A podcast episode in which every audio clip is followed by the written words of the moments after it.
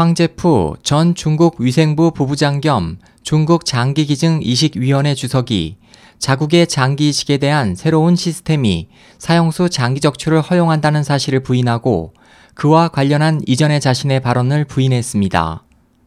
지난달 25일 뉴욕타임즈에 따르면 황제프는 당시 일주일 전 뉴욕타임즈와의 인터뷰에서 새로운 시스템 하에서 수감자들 또한 시민의 자격으로 장기를 기증할 수 있다는 자신의 발언은 단지 이론적 의미일 뿐 중국 정부가 실제로 그것을 허용한 것은 아니다며 의사로서 우리는 수감자의 선의와 양심을 저버릴 수 없지만 행정적으로 우리가 그들을 시민 기증자로 분류하지는 못한다고 해명했습니다.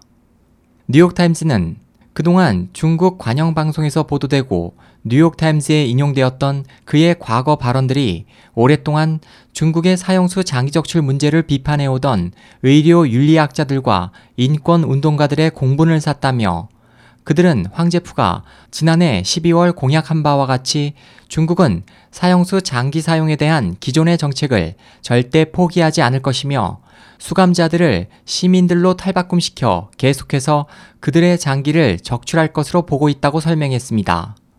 중국의 장기 이식 시스템 총괄을 담당한 황제프는 인체 장기 기증 및 이식 위원회장이자 장기 기증 프로그램을 후원하는 중국 장기 이식 발전 재단의 회장을 맡고 있습니다.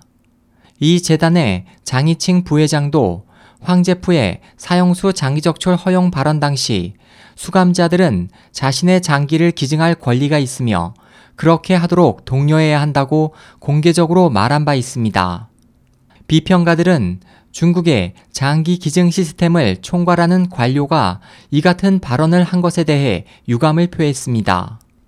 독일 마인츠 대학 교수이자 다포의 임원인 리후이거 박사는 사형수 장기들이 여전히 불법적으로 사용되는 것을 완전히 막는 것은 어렵지만 더 이상 장기 기증을 등록하고 분배하는 국가 운영 시스템에서는 사용하지 않는다.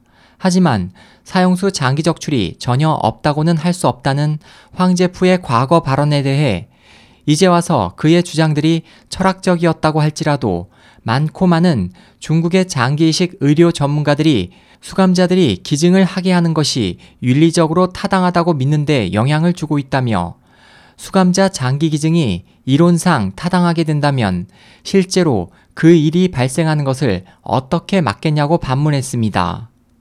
이에 대해 세계보건기구나 국제의료단체들은 수감자들이 자유롭게 동의할 수 없는 처지이기 때문에 사형 제도가 있는 국가라면 어디든지 사용수 장기 사용은 의료 윤리 기준을 위반하는 것이라는 입장을 표하고 있습니다.